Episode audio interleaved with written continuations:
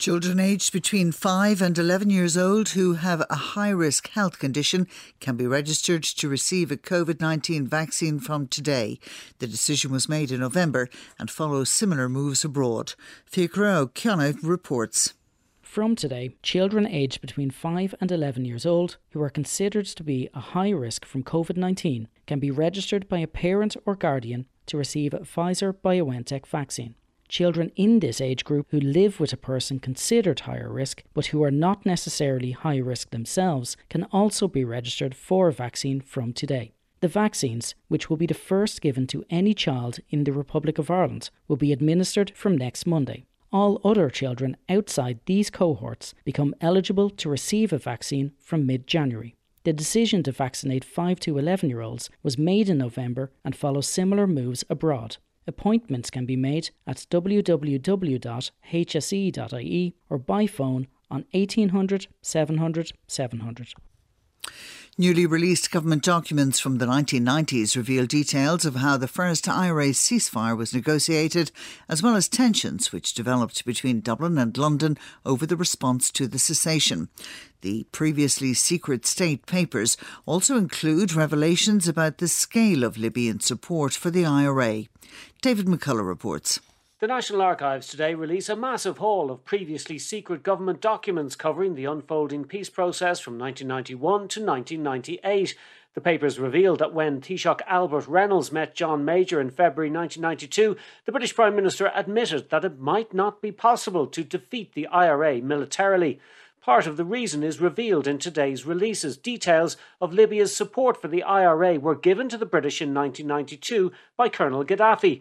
As well as a huge arsenal, including nearly six tons of Semtex, Gaddafi admitted giving the IRA over $12.5 million between 1973 and 1990, the equivalent of around 40 million euro today.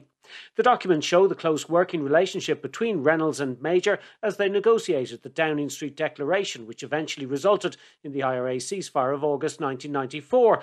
But the two men had tense moments too. Major was annoyed that Reynolds met Gerry Adams just six days after the ceasefire, while the papers revealed that Irish officials thought the British response to the cessation was grudging and minimalist. Dublin also protested at the deployment in Belfast of the Parachute Regiment, described in the papers as frontline assault troops with a particular and officially endorsed reputation for aggression. A man has died following a collision between a bus and a car in County Wicklow. The driver of the car was the sole fatality. The incident happened shortly before 10 o'clock last night on the southbound carriageway of the M11 between junction 16 and 17 at Rathnew. It's understood Gardaí had received reports that a car may have been travelling in the wrong direction on the road around the time of the collision. Separately, a man has died following a two car collision in County Mayo yesterday evening. He was a passenger in one of the vehicles. The incident happened around 5:30 on the Castlebar to Balla Road. A number of other occupants in the crash vehicles were also injured. The United States and Russia are set to hold much anticipated talks in January on European security and the Ukraine conflict after Moscow listed demands, including an end to NATO's expansion.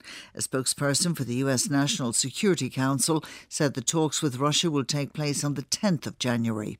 The Kremlin has grown increasingly insistent that the West and NATO are encroaching dangerously close to Russia's borders. And now the weather. RTE Radio 1 Weather with Grant, the award winning Grant Vortex condensing oil boiler, helping Irish homes benefit from lower cost heating. Visit grant.eu. Rain will gradually clear east this morning with drier conditions extending from the west for the afternoon before further outbreaks of rain push into the southwest this evening.